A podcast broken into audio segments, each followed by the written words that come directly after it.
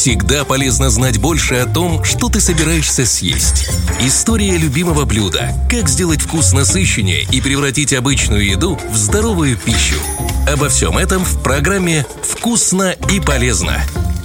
Картошечка, хрустящая снаружи и невероятно нежная и мягкая внутри.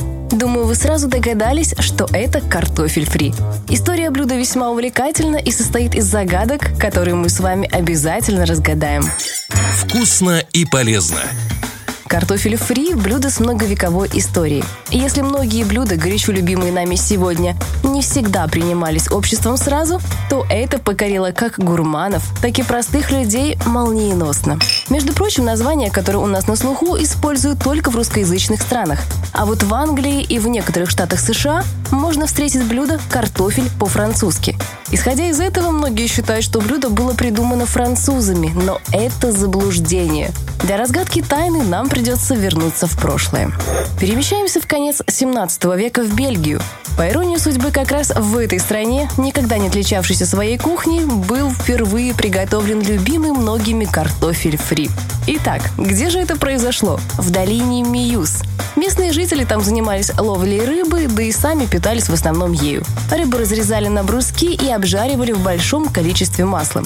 Как-то раз случилось так, что в течение долгого времени улова не было, и люди, чтобы не голодать, решили приготовить привычным способом то, что оставалось из припасов.